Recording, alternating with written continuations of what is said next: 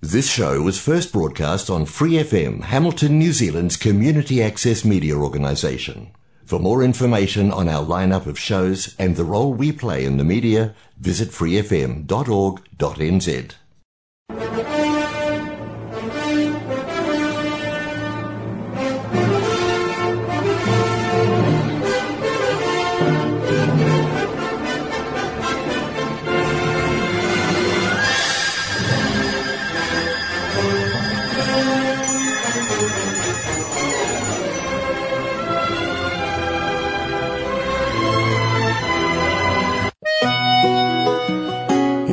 Now for Gospel and Scripture with Brother Len on Golden Guide. As the world looks upon me as I struggle along, they say I have nothing, but they are so wrong. In my heart, I'm rejoicing how I wish they could see. Thank you, Lord, for your blessings on me. From the people of God, welcome to this program, Golden Guide.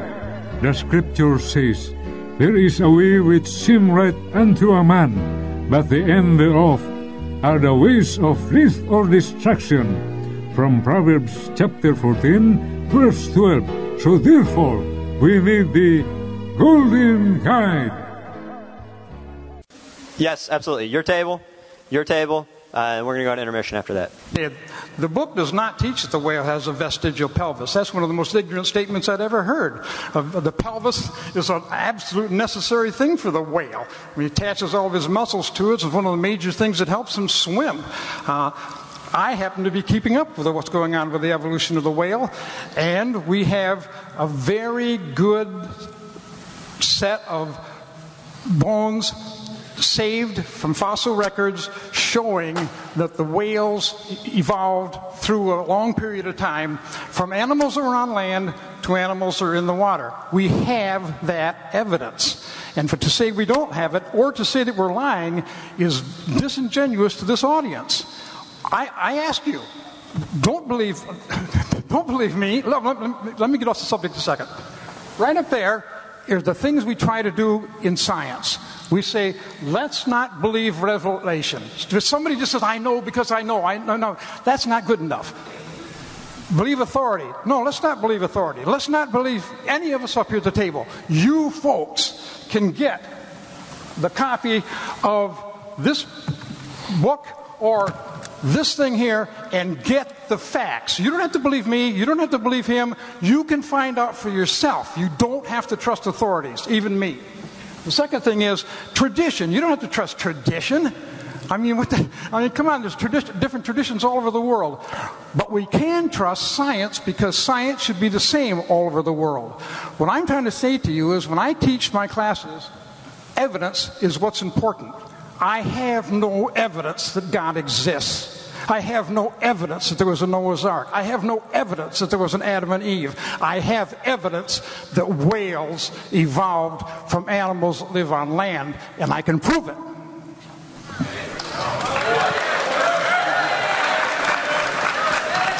Well, we, we do have, I haven't had anything to say. Uh, there's a lot of talking going on, and that's unusual for me. Uh, but uh, the, the one thing that we can prove uh, by the great philosophical statement, cogito ergo sum in Latin, which says, I think, therefore I am. Now, what that says is that I exist and prove that I am there because I can think. But it doesn't necessarily say that you exist. I can't prove that you exist, but I can prove that I exist. And I also know that I'm here. And, I'm t- and, and I do believe in you. There's a high probability that I do believe in you, and you are here. And somehow you got here. And somehow this happened probably in the last time between 10 and 20 billion years ago, probably to the record uh, of the Earth, which was maybe four to six billion years ago. And basic, all of this biological stuff is very interesting, and it does prove to how science brings about to cause things to happen. But it's so complicated and it's so so uh, complicated that that it, you, you can you can confuse the process by misinterpreting the results. We do have, as my colleagues say, the scientific method, and it, it based on the best information that we can put together to form to what we know is true. It doesn't mean that we know the truth. It means we have maybe some probability of the truth. And that may be the best that we will always have. But to talk about start talking about chickens and dinosaurs. And i like eating chickens because chickens are descendants of dinosaurs. And every time i eat a chicken it makes me happy. Because i think a lot of them ate our ancestors a long time before that about 160 uh, million years ago. So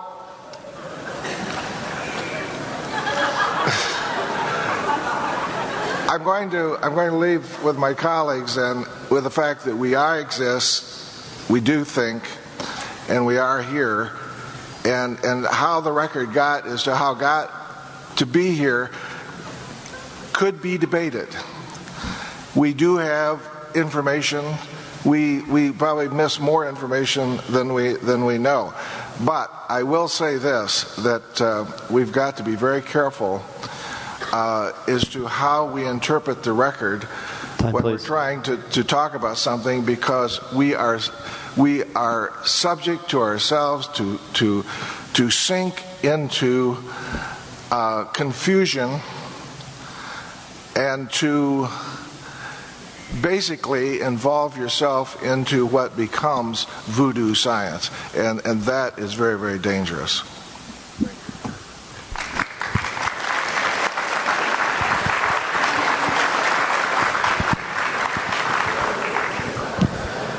Okay. Let me cover uh, five main points here. He said we have evidence of whales evolving from land animals. In the first place, this is absolutely incorrect, okay? If he's talking about ambulocetus, you need to study here. This was made mostly of imagination. If that's your evidence, you need to study the ambulocetus a little better, okay? Uh, there is overwhelming evidence that ambulocetus is just an un- unusual animal or just an animal that may be still existing someplace. There were just a few bones found and a whole lot of plaster of Paris and imagination used to put it together.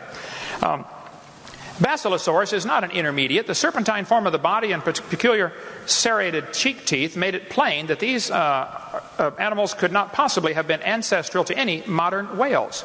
This is from uh, uh one of the experts on invertebrate history here.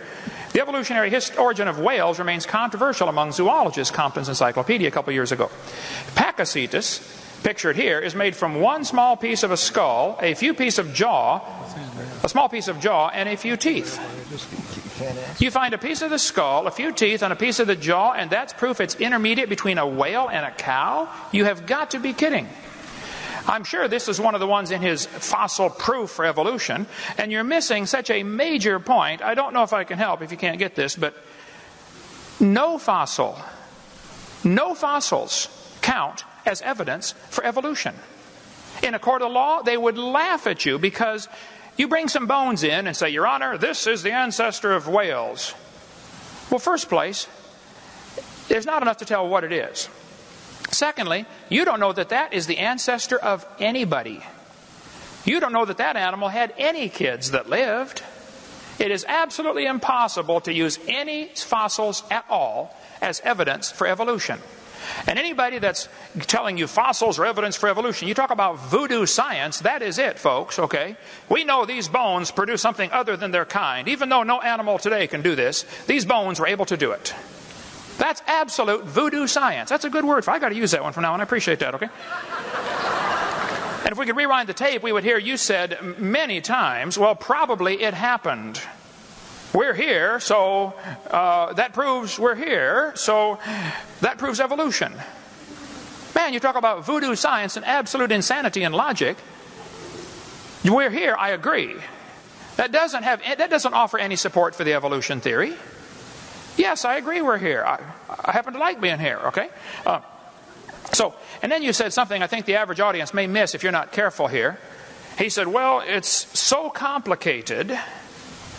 And the implication that I get, because I get this all the time, I've had done many debates at universities, and I, I don't, I, have never had a class in debate. I don't understand how the rules are, and I don't know all about all this timekeeping stuff. All I know is I think the evidence is, is overwhelmingly obvious. There must have been a designer, okay? And I'm here to defend the biblical view of creation as the only logical scientific choice. And I'm here to tell people I resent everybody's tax dollars going to pay for this voodoo science of evolution to be taught in this university and other universities around the world. Beer is often sold at football games, but beer has absolutely nothing to do with football. Okay?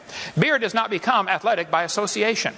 And just because evolution is mixed into a science book, that does not make evolution part of science. It's just mixed in the book, and I'm sorry about that. Okay, I'm trying to fix it.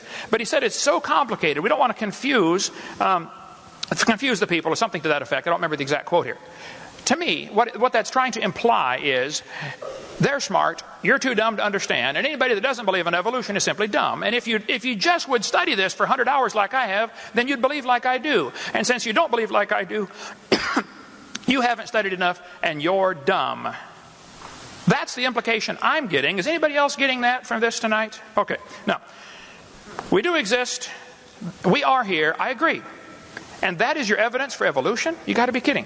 All of the evidence of evolution from whales, first place, no fossils count. None. Think about it. No fossils can possibly count for evidence. And the fossils they find are little fragments here and there, and they are putting their imagination and interpretation on those fossils.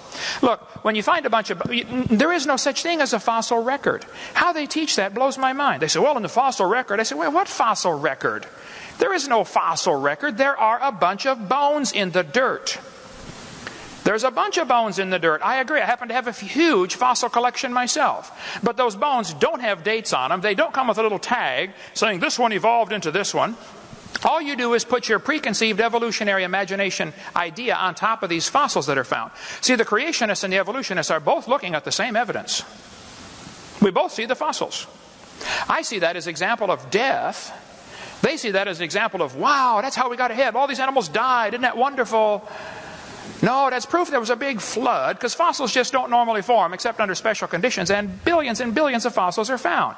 That's to me, that's evidence of the Bible. I see it that way. Thank you. The first question will be posed to the evolutionist side. The question is Is the Big Bang Theory a reasonable scientific theory? Please explain. You'll have seven minutes. Mr. Hovind will have three minutes to rebuttal, and then we will go on to completely independent question. Is the Big Bang Theory a reasonable scientific theory? Please explain. Thank you. Is that, is that to us? That's to us. They're asking us. Yeah, I, will answer it. Go uh, yes, I will. Uh, I will answer the uh, the issue for the team. Uh, yes, the uh, the Big Bang theory is viable, but it's one of two theories about the existence of the uh, of the uh, universe, one of which was a constant energy uh, universe. Said that basically um, uh, simply exists and energy is somehow generated with, within itself inside. There is no scientific uh, evidence to show that that particular theory of the universe uh, has ever uh, been proven or, or, shown any evidence to, to show. The Big Bang Theory uh, does have a, piece of evidence that uh, Wilson and Conzio from Bell Labs got a uh, Nobel Prize for discovering uh, the fact that there was uh, elect- uh, radiation throughout the entire universe is in all particular directions believed to be the uh, the remnants of the explosion of the energy in the birth of uh, the universe and uh, their antennas would basically they could point no matter how they pointed the antennas in any any direction uh, they discovered uh, that the intensity of radiation in that particular uh, direction was the same which uh, was was essentially proof a proof of the of a piece of data that showed that there may have been something that uh, that made the the Big Bang theory. So that we, we, we have that. The scientific uh, evidence right now is that um, the Big Bang Theory is um, the best knowledge that we have. It is believed. There are some very strange things about it. Uh, it starts essentially with there was a void. Now, the void is, it wasn't a hole or a box with nothing in it. It basically didn't even have space. There was nothing. And somehow, um, a, a black hole the size of an atom became unstable and exploded. And it filled essentially into an area the size of an atom, 10 to the 6 more mass than we currently have in the existing universe. Uh, I find having something that packed together and how close we are here, uh, and if we believe in the conservation of mass principles and things of this nature, uh, all things have to be conserved. And the conserved the conservation has to exist either in the beginning, in the middle, and at the end. And as such, we are here and know today the information and the knowledge had to have existed at the at the beginning of the creation uh, of the universe. Now you can you can you can place anything that you wish about how this happened or who happened or how it happened or where it come from. I don't know how a God could come outside of our universe because there's nothing outside of our universe. It's a void. There's nothing. You can't go outside of our universe. Um, but we uh, uh, we do know that uh, the the 10 to the billion years ago, that, that, that from the, the beginning of 10 billion years ago, we have the universe essentially to its time to date, the cooling of energy and the formation of stars and the formation of materials and eventually forming planets. And six, four to six billion years ago, uh, we had a crust around this particular planet, and eventually some, some chemicals got together, and, and we had uh, life and, and the rest is here, and we're here. And uh, I can I, I, I, believe that, and I believe that it's so. And uh, all of the all of the absolute uh, details, uh, and there are many many details. Um, uh, are, are probably less important to me than the fact that it did begin and it does exist, and that we're here uh, today. I'm not I'm not fighting about with religion. I, I'm a Christian. I have no I have no conflict with uh, with Christian beliefs, my Christian beliefs, and and with the scientific methods uh, that I also believe in as well. So you know I don't see anything that's contradictory to this.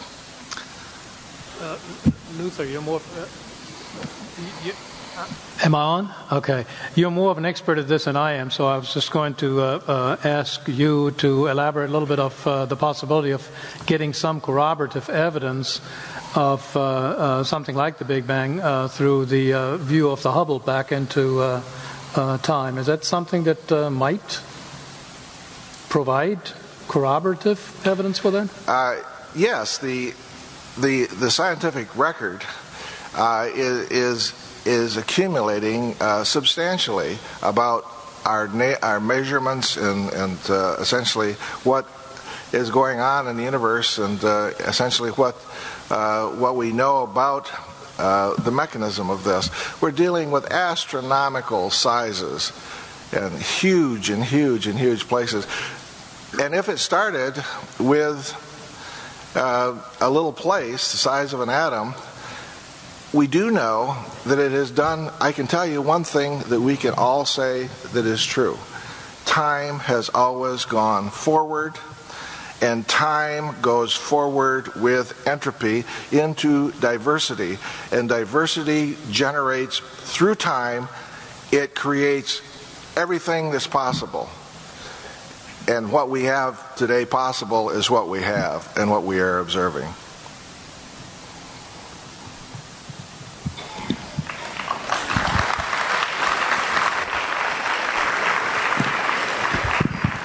Dr. Hovind, you will now have three minutes to uh, rebuttal that statement, and then I will ask you a completely independent question. Thank you.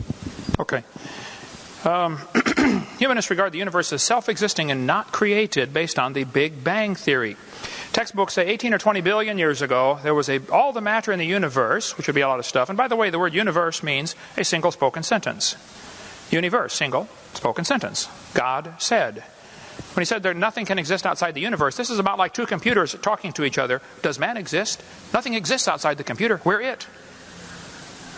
Uh, duh. Okay. Um, all the matter in the universe was in, concentrated in one very dense, very hot region that may have been much smaller than a period on this page. I think that's what we just heard a moment ago, okay?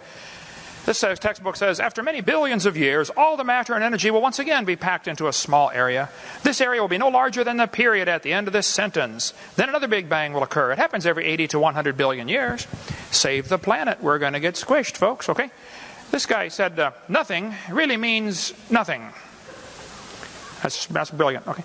Not only matter and energy would disappear, but also space and time. However, physicists theorize that from the state of nothingness, the universe began in a gigantic explosion. I believe that's what I just heard in the last few minutes, okay? This whole Big Bang idea started with a guy named George, or Isaac, uh, I mean, Edward, George Lemaitre, who said the thing that exploded was a few light years in diameter. Well, at the least, that's about 12 trillion miles, okay?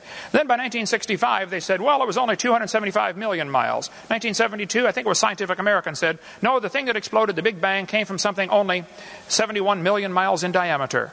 Later they said, oh no, it's only 54,000 miles. 1983 they said the thing that exploded was a trillionth the diameter of a proton. Now that's tiny, okay? And now they're saying nothing exploded. Here's Discover Magazine two years ago. Where did everything come from? The universe burst into something from absolutely nothing. Zero. Nada. As it got bigger, it became filled with even more stuff that came from absolutely nowhere. How is that possible? Ask Alan Guth. His theory will explain everything.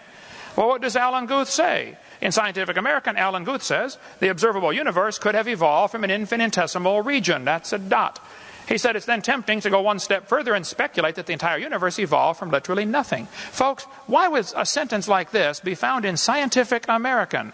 There's nothing scientific about that state. It exhibits incredible faith. But the textbooks teach this, this dot was spinning. It spun faster and faster. Finally, it exploded. The Big Bang. There are so many problems with the Big Bang. Simple physical science problems. What exploded? Where did the matter come from? Where did the energy come from? Where did the organization come from? Where did the information come from? Um, he, the, story he gave was so good, I got to replay the tape and hear this. You know, 4.6 billion years ago, the planet developed a rocky crust. The chemicals got together. You know, blah blah blah. Here we are. Exactly what I said earlier. That's what the, that's what the theory teaches. Now, if he wants to believe that, that's fine. I don't care what you believe, but don't call that science. And don't make me pay to teach that to the rest of these kids in this university. These kids came here to learn some science, not a fairy tale like that. Thank you.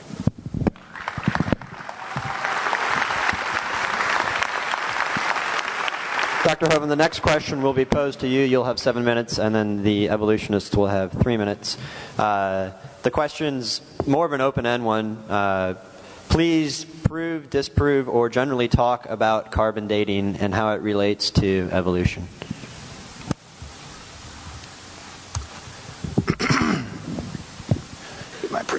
Here. See, I have about 7,000 slides in PowerPoint, so it helps if you ask the questions in the same order that I have the answers. Uh, carbon dating? Okay. Carbon dating, uh, actually, fossils are dated by their position in the geologic column. They are not dated by carbon dating or potassium, argon, rubidium, strontium, lead 208, lead 206. None of those matter. A fossil is dated by the position in the geologic column. They're called index fossils. This guy admits it. Radiometric dating would not have been feasible if the geologic column had not been erected first. The geologic column was invented in the 1830s. that was taught for 120 years and became accepted as science. And the geologic column doesn't exist any place on the planet. Okay, there is no geologic column.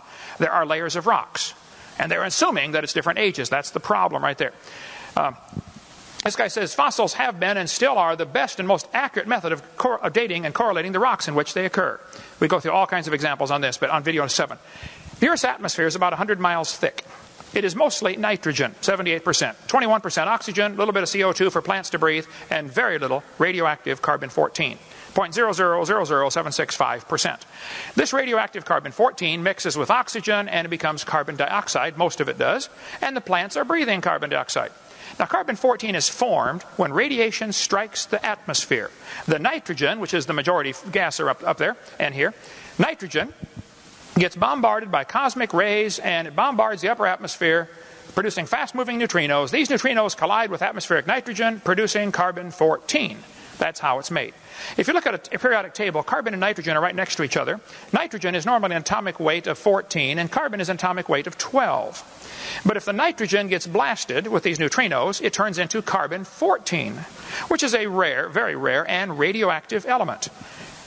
It is radioactive just like uranium or any other radioactive element, and you can hear it as it decays or breaks apart and throws off all the little particles into, the, into space around it. Now, carbon 14 is being produced by the sun, or by the neutrinos, by the high speed radiation, doesn't matter.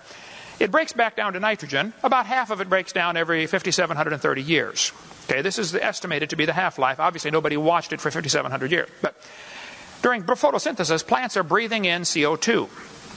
And so the animals eat the plants and make it part of their body. So you and I probably have carbon 14 in us because at some time in your life you have either eaten plants or you've eaten animals that have eaten plants. That's about all there is, okay? So these plants are absorbing things uh, out of the atmosphere. They're absorbing the carbon 14. It becomes part of their tissue. It is assumed the ratio of C14 to normal C12 in the atmosphere would be the same ratio found in living plants and animals. If the atmosphere is 0.0000765%, it is assumed plants and animals have the same percentage. That has never been demonstrated, but as a, a reasonable assumption. Okay. When the plant or animal dies, it stops taking in new C14. So in theory, you can tell how long it's been dead by measuring how much C14 is left. This entire process was invented by Willard Libby, Nobel Prize winner uh, for inventing carbon dating, uh, uh University of Chicago, 1947 to 53. He worked on this, moved to Stanford University. Carbon 14 continues to decay after the animal dies. If half of it's gone, you would assume it's been dead 5,700 years. It can't get any more, obviously, so it's going to go out of balance. Carbon dating is actually a comparison of the carbon 14 in the object with the carbon 14 in the atmosphere. It's a ratio, okay? If it's 0.000765, it is still alive. If it's only 0.000385, it's 5,700 years old, etc., etc. The less it has, the older it is. This is how the theory works. It goes from a half to a fourth to an eighth to a sixteenth to not much, okay? They compare the amount of C14 in the object being dated with the amount in the atmosphere to estimate how long it's been dead. If only half of it has been, if it's only got half as much, it's assumed it died 5,730 years ago. Sounds good, but there are some assumptions that mess up everything. If I told you to fill a barrel with water, but there were holes in the barrel, as you're putting water in, it's leaking out. It's kind of like a check- checkbook, you know. You keep putting the money in, it keeps leaking out different places. But at some point, you're going to reach a stage called equilibrium. You'll never fill the barrel past that point unless you speed up the intake or cut down the outgo.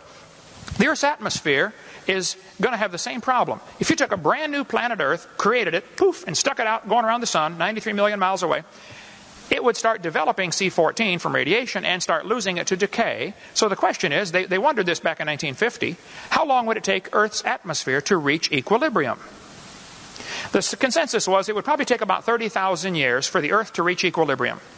And then Willard Libby and the boys at University of Chicago made a tragic mistake. They made two fundamentally fatally flawed assumptions.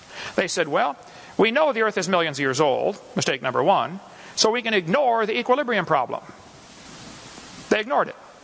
Problem is, radiocarbon is still forming 28 to 37 percent faster than it's decaying, with carbon 14 is proof the Earth is less than 30,000 years old or else it would all be stabilized by now.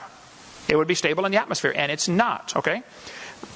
We could talk all day about that. But basically, if an animal is still alive, it should give you about 16 clicks on your Geiger counter. If it's only giving you 8, you're going to say it's 5,700 years old. If it's only giving you 4, it's 11,000 years old, etc., etc. This is how carbon dating is done. I won't have time to cover all of the uh, evidences I have, but I'll just give you a few examples of how it simply doesn't work because one good experiment is worth a pound of theory any day. Back in 1949, when they developed it, the lower leg of a mammoth dated 15,000 years old, but the skin dated 21,000 years old. Same animal. It's not working in 1949. 1963, living mollusk shells dated 2,300 years old. It's still not working, folks. 1970, at the proceedings of the 12th Nobel Symposium, they said if a carbon date supports our theories, we put it in the main text. If it does not entirely contradict them, we put it in a footnote. If it's completely out of date, we just drop it. Freshly killed seal, carbon dated 1,300 years old. One part of a mammoth is 40,000 years old, another part is 26,000 from the same animal. Now, we could talk all day about carbon dating, but here's living snails, carbon dated 27,000 years old, 1984, Science Magazine. Uh, uh I don't have time to cover them all, but get, watch my video number 7, which is why it's out there. 1992, two Colorado Creek mammoths in Alaska found side by side, one dated 22,000 years old, the other one was 16,000 years old. They're side by side. 1996, at Berkeley University, they used the most advanced dating techniques they have. They discovered these things that they thought were quarter million years old actually were 53,000 to 27,000. I'd like to point out, Your Honor, that is still a 96% error. If you think carbon dating proves the age of anything, you need your head examined. Thank you.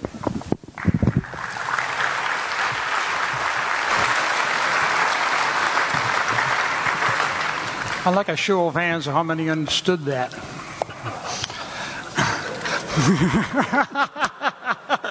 I guess we aren't the only liars here. Uh,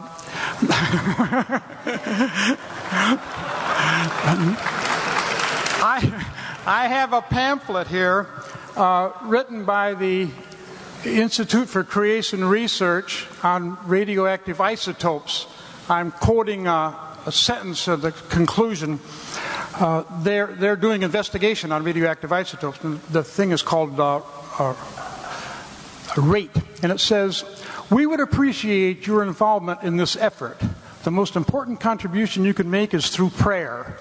We recognize this is a monumental task, and we need you to pray that we have wisdom as we work. Science would never pray for success.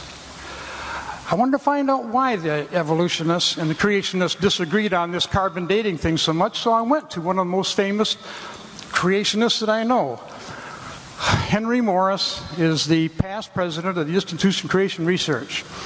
Um, in his pamphlet, uh, the Creation Institute Creation Research Society, in March 1982, page 226, he explains why only dark carbon dating that shows a short time is effective.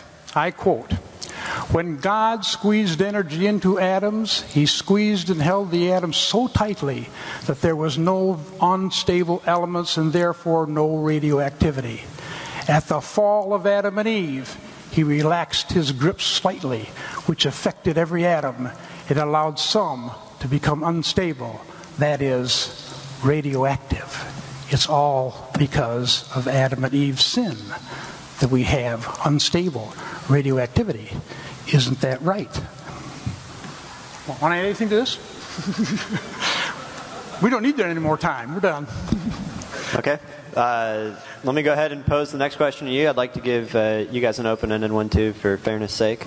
Uh, let me just read the question to you verbatim and then uh, please talk on this topic. The question says uh, In evolution, there appears to be no real purpose to life. What hope do you have to offer me to even bother to continue to live? Uh, so I guess. I, no, what did he say? Uh, for the sake of open endedness, please, uh, I, I, guess we're talking about morality, uh, purpose, anything along those lines. Well, let me let me let me point uh, point out one thing that this is uh, um, you know sort of confusing terms. Uh, there may not be a purpose uh, uh, ostensibly defined for the universe as a whole or for society as a whole, even. But that doesn't mean that an individual could not set up a purpose for him or herself. Uh, I, I'm going to live first, then I decide what's worthwhile for me to strive for in my life. If I simply subject myself to the mass and say, because they don't have a purpose, I'm going to kill myself, there's something demented. I think I need counseling at that point for all practical purposes here. Uh, so here again, I think I think uh, uh, uh purpose is something that we create individually for ourselves. It's not something that we deduce uh, from uh, the nature of the universe in any way. I'm sure that everyone here has some kind of a purpose in their existence defined by themselves, defined where they're going to go. So that, that would be my take on that. And uh, did you want to? Sure. Look at DNA changes, and it changes so that animals and plants survive. If the DNA changes in a brain of an animal, to make that animal breed successfully by taking care of its young, taking care of its brothers and sisters, and taking care of its family, that animal may survive. If, on the other hand, the DNA goes in a different direction and the animal learns to swim or, or fly, that, can, that animal can survive. Certain animals have more emotions than others. We can measure the emotions in dogs. Anybody here own a dog that doesn't have any emotions? you know, my two dogs have all kinds of emotions. I can tell when they're guilty, and I can tell, you know, when they're happy, and I can tell when they're sad. It's and it's good for them. They have the DNA in their brains that gave them the ability to be pack animals. And they survive because of it. Now, some animals, like cats, how, how, many cat owners in there know that cats aren't pack animals? They don't care if you're home or not. You know, dog owners know the dogs can't wait for you to get home. The cats survive because of the way they evolved. Human beings survive because of the way we evolved too. So it's important to us to take care of our children, to it's important for us to make sure that our families survive. It's important for us to get mad once in a while. It's important for us to love. Those things have to be able to come out of us because we've got the right chemicals in our body to do that. If we didn't have those chemicals, we couldn't do it. So it's, it's uh, uh, anytime you talk about any kind of emotions, we've got them, and so do lots of other animals. If we want to talk, we can even talk about plants, for heaven's sakes. If insects attack a maple tree, that maple tree gives off a chemical called a pheromone that goes out through the rest of the forest and unites with the leaves and the trees and the rest of the forest. Those trees pick up that pheromone and then they produce a chemical to withstand the insect infection. That's important for those trees to be able to do that. It's important for them to be able to communicate with each other by using chemicals. It's important for us to do the same thing. What we smell on each other is important. What we see on each other is important. Those things are controlled by DNA. Can you, could you, can you teach your child to love? Can you teach your child to hate? Sure, you can. but you can do it because those chemicals are there.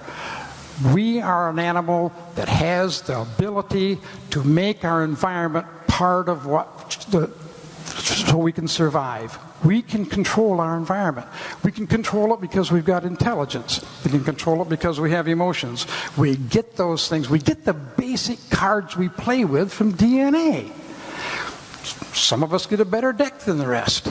Uh, what are you going to do about that? And the answer is you can't do anything about it. You can try to fit into your environment. You can't make yourself something that you want to be just by wishing it. You got you were a, a sperm and an egg, you know, and that sperm and an egg developed from a lot of cells. Let me. Um, I, I want to ask you a, a question because. Um, another question, because I hear, I hear this a lot. Uh, people are, are saying, well, how do you know about that evolution? You weren't there. How do you know that those things are really happening? You weren't there. Well, my question to you is were you there when you were conceived? Do you remember then? can, can you prove that you were conceived if you weren't there? Well, some of you are saying, well, that's a, a, a, silly question. Well, of course it's a silly question. And it's a silly question because we can look back in the past. We can trace back what happens to animals to make them behave a certain way. We can trace back to certain animals to make them, to show what kind of characteristics they have. Uh, if you were to take a little chunk of skin right there from me and look at that hair follicle, then you were to take a a, a, a bird and, and, take his wing and take that little follicle out right there. That's a, a, feather follicle. Of course, if you took it from his leg, it would be a skin, a, a scale follicle. If you took a little chunk from a fish, you'd get another scale follicle. So there's scale follicles, bird uh, feather follicles, and hair follicles. When we look at the DNA in those follicles, they're almost exactly alike. And then when we look at the DNA that produces the proteins that makes hair, scales, and feathers. It's almost exactly like we can show relationships. That's important. Evolution wouldn't mean anything if we couldn't show relationships. If if we found that a, a dog was more genetically related to a frog than it is to a cat, we'd know something's wrong. But we never find that. We know we've got so much information genetically that we probably we may never figure it all out. We spent a lot of time here talking about fossils. Fossils don't mean anything as far as evolution is concerned. We don't need them. We got all the evidence we need to prove evolution without fossils. Forget fossils. They just aren't important. What's important is Time, DNA.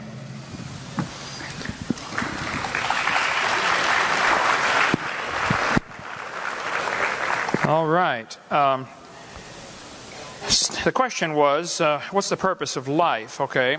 Joseph Stalin executed 14,700 Polish officers, prisoners of war, at the Katyn forest. Why did he do that? How do you execute prisoners of war? Adolf Hitler executed at least 6 million Jews plus millions of others. Why would a person kill Jews? Well, Hitler thought they were an inferior species that hadn't evolved as far. He was actually trying to speed up the evolution process.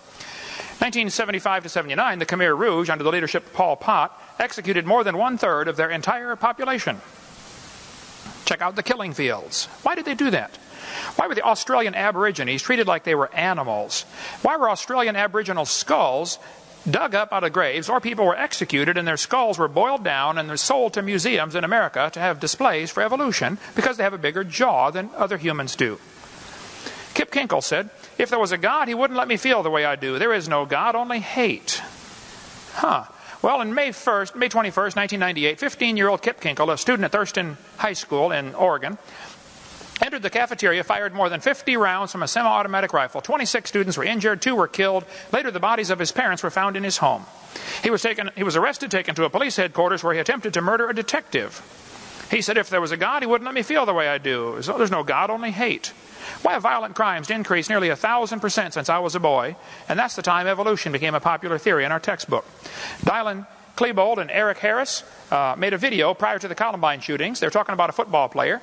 They said he doesn't deserve the jaw evolution gave him. Look for his jaw, it won't be on his body. Klebold's father was a geologist who believed in evolution. Both Eric and Dylan were followers of Nazi teachings. The shooting took place on Hitler's birthday on purpose. It, it was planned to commemorate Hitler. Eric's t shirt said natural selection. They killed Cassie and Rachel just because they were Christians. They killed Isaiah just because he was black. Hitler hated black people. After all, they hadn't evolved as far. That was Hitler's thinking. The clothes may give a clue to the thinking of these teenagers. It said natural selection. Yes. What about this natural selection? Well, natural selection selects. It doesn't create a thing. It selects. That's all it can do. It's not, a, it's not a creation process. We go into that some other time. So, my answer to the question is Is there a purpose to life? Absolutely, there certainly is. God created this universe with a plan. He created man with a purpose. Now, I have found in my doing speaking on this topic about 800 times a year all over the world and 15 years worth now, the reason people accept the evolution theory is not because they have a scientific reason. I asked a kid two weeks ago, I was debating uh, two professors, or uh, I forget where I was, it doesn't matter, three weeks ago. One kid came afterwards and said, Evolution's a fact. I said, Well, stand, calm down, calm down. Let me ask you a question. If evolution, if, if creation was true, if the creation story is true, would that affect your lifestyle any? If there was a creator that said, Thou shalt not commit adultery, don't no pornography, no lying, no cheating, no stealing, would that affect your lifestyle any? He said, You're trying to embarrass me, aren't you? I said, I don't even know who you are. I'm just asking you a question. The reason people accept evolution is because of their sin, not their science.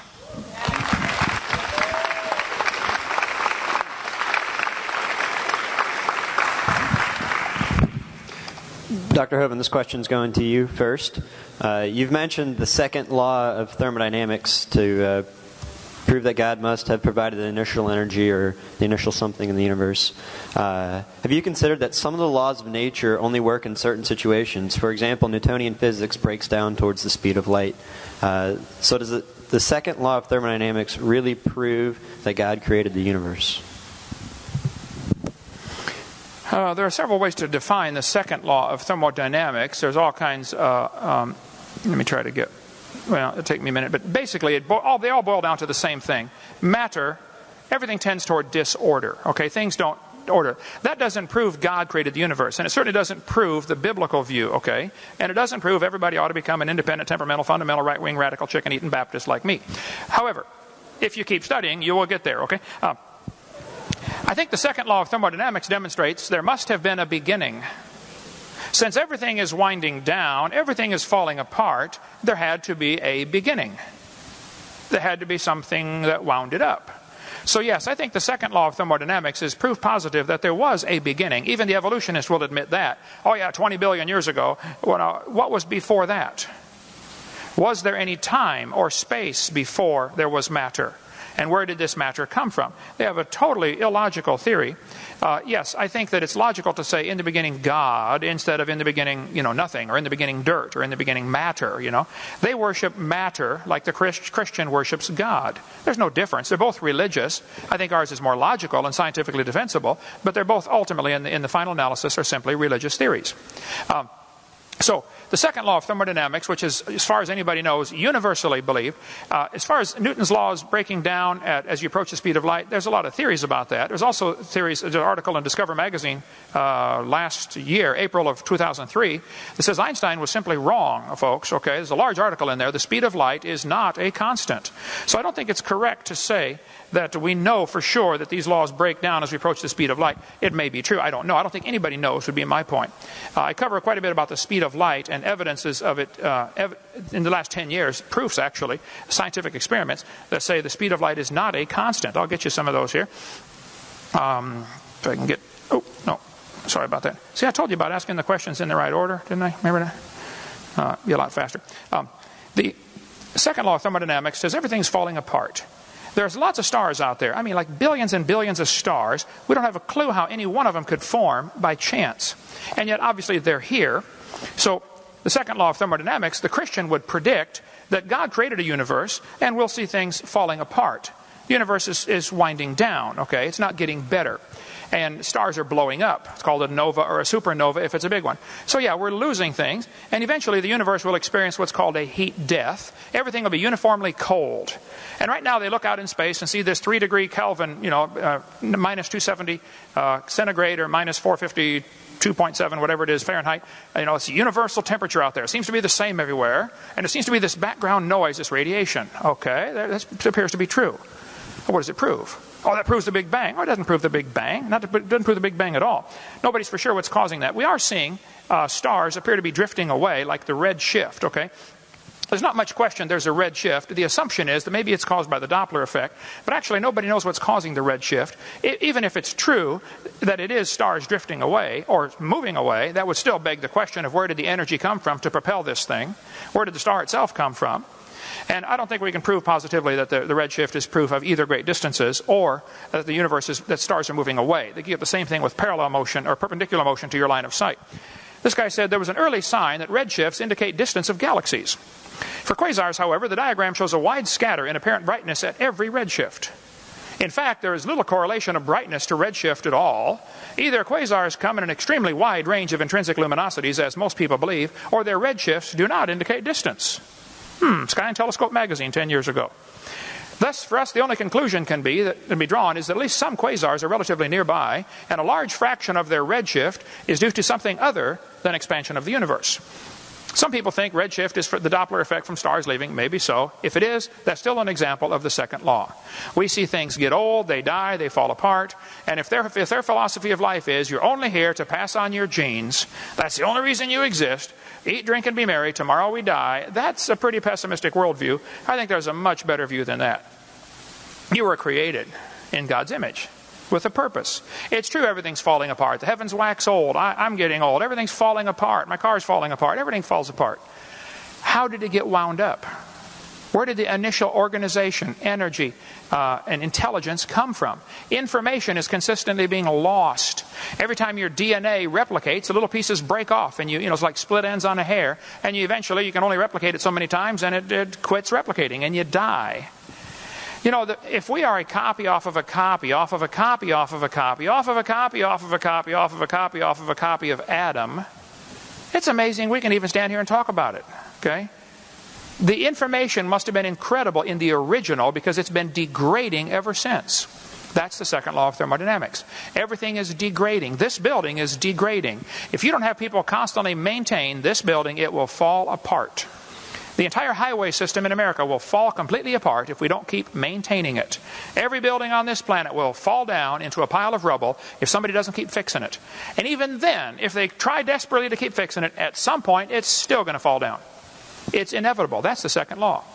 So if you think that evolution can overcome that second law, I would like to understand how. Okay. The second law tells us everything's falling apart, therefore, obviously, there must have been a beginning. I can answer that in 10 words. In the beginning, God created the heaven and the earth. That's a logical answer for me. You can have the rest of my time. All right.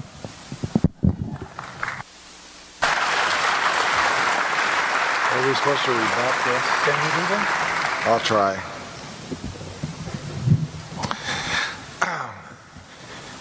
That's a mouthful, um, to say the, the least. First of all, the, the laws of thermodynamics uh, are commonly called the laws of thermodynamics. People like to talk about the second law.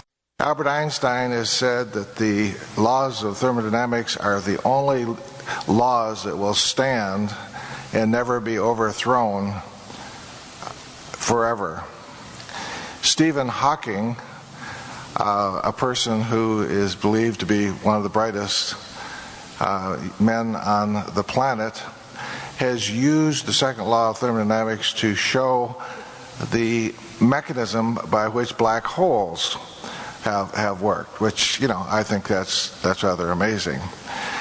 Uh, the opponent is saying truly uh, diversity is a, a, measure of the second law of thermodynamics. But I, let's don't badmouth it too muchly because as the universe as it exists, as we know it, it's the only one that can exist for us to exist to follow these particular principles. So, therefore, you know, I'm, I'm very reluctant to say this is something that we want to have to, to ask God to overthrow that. Uh, it seems to be the very, maybe the uh, the very thing that uh, will make it possible for things to exist. Energy and how it got together, I don't know. But the fact that it is in a concentrated form that can go to a less deformed kind of, uh, less uh, concentrated form, and we can utilize when things go from hot places to cold places. And we did that when we drove our automobiles here today. You did this, you're driving around with an automobile that's 8,000 degrees Fahrenheit inside of that engine with the burning of gasoline. But you know, you don't have to have that inside of the car. Of course, you're, you're surrounded by the 40 degrees or 50 degrees uh, temperatures that you're driving through the through the um, through the atmosphere.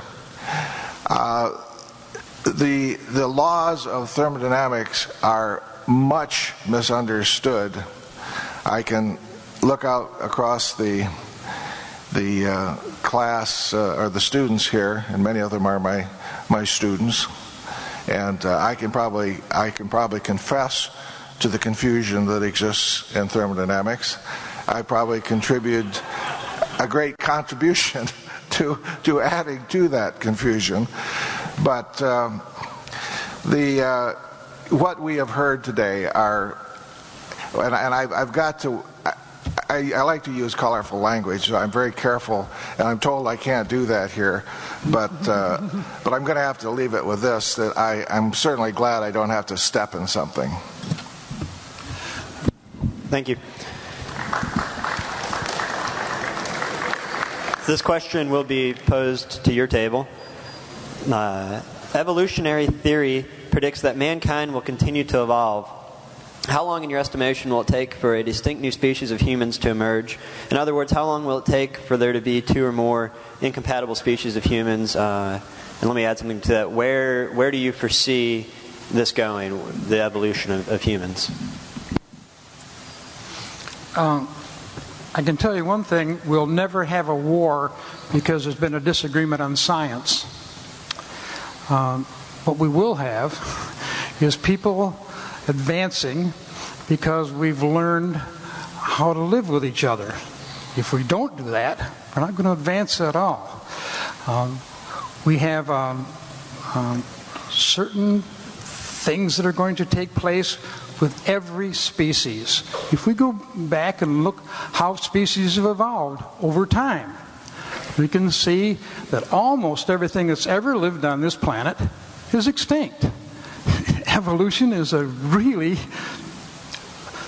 um, inefficient situation. Well, as a matter of fact, uh, the intelligent designer is about as inefficient as you can get.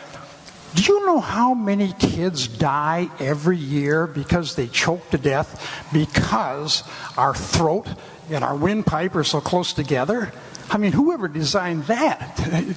First year engineering student could do better than that. Uh, just think how many people in this audience probably got all kinds of hang-ups because we've got a, a system that gets rid of our waste material right into a system that we, do, we reproduce with. I mean, you know, there's all kinds of animals that got better reproductive systems than that. They don't, you know, that the intelligent designer designed a snail that has his anus right above his mouth? Come on, who did that? Uh, we can explain those things by looking at evolution. You can't explain those things by looking at a designer. The designer did a terrible job on the eye. People have eye problems because the nerves in the cornea and the, the nerves in the retina are in the wrong place. Uh, it, and it happened that way because that was the only thing evolution had to work with. There's all kinds of problems with design in the world. There's all kinds of problems with, with evolution. And what happens is we try to correct them. Now, what's going to happen to us in the future? It'll depend on us. I mean, I like the question because what it involves is ecology, it involves environment, it involves saving the planet, it involves, you know, under, what it involves is understanding evolution. You know, uh, the, one of these textbooks, I think this one, it says, it says in here, do not worry about the future because God is going to kill all of us. Soon, you know, uh, they say almost word for word. what I said in there is do not give your life for evolution because, I mean, do not give your life for environment because the environment will be destroyed by the Lord, you know. Well, if you believe that, then I guess you don't need to worry about the ecology. I guess you don't need to worry about the environment. But I don't believe that. And I think that we should worry about the environment. I think we should worry about the future of our kids. I think we should worry about what's going on. And I think we should understand evolution so that we can stay healthy when we're doing it. We need to understand our immune systems. We under, need to understand that bacteria change on a moment's notice. We, under, we need to understand that highly formed animals can't change quickly. And we're a highly formed animal. We, uh, we evolve really slowly. Bacteria evolve very rapidly. Insects can evolve. Uh,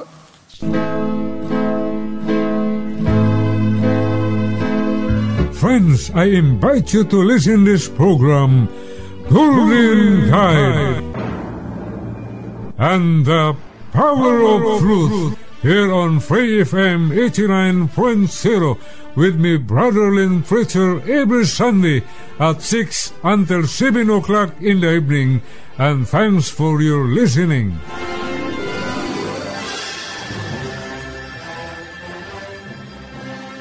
For more episodes, use the accessmedia.nz app for iOS and Android devices, or subscribe to this podcast via Spotify, iHeartRadio, or Apple Podcasts. This Free FM podcast was brought to you with support from New Zealand On Air.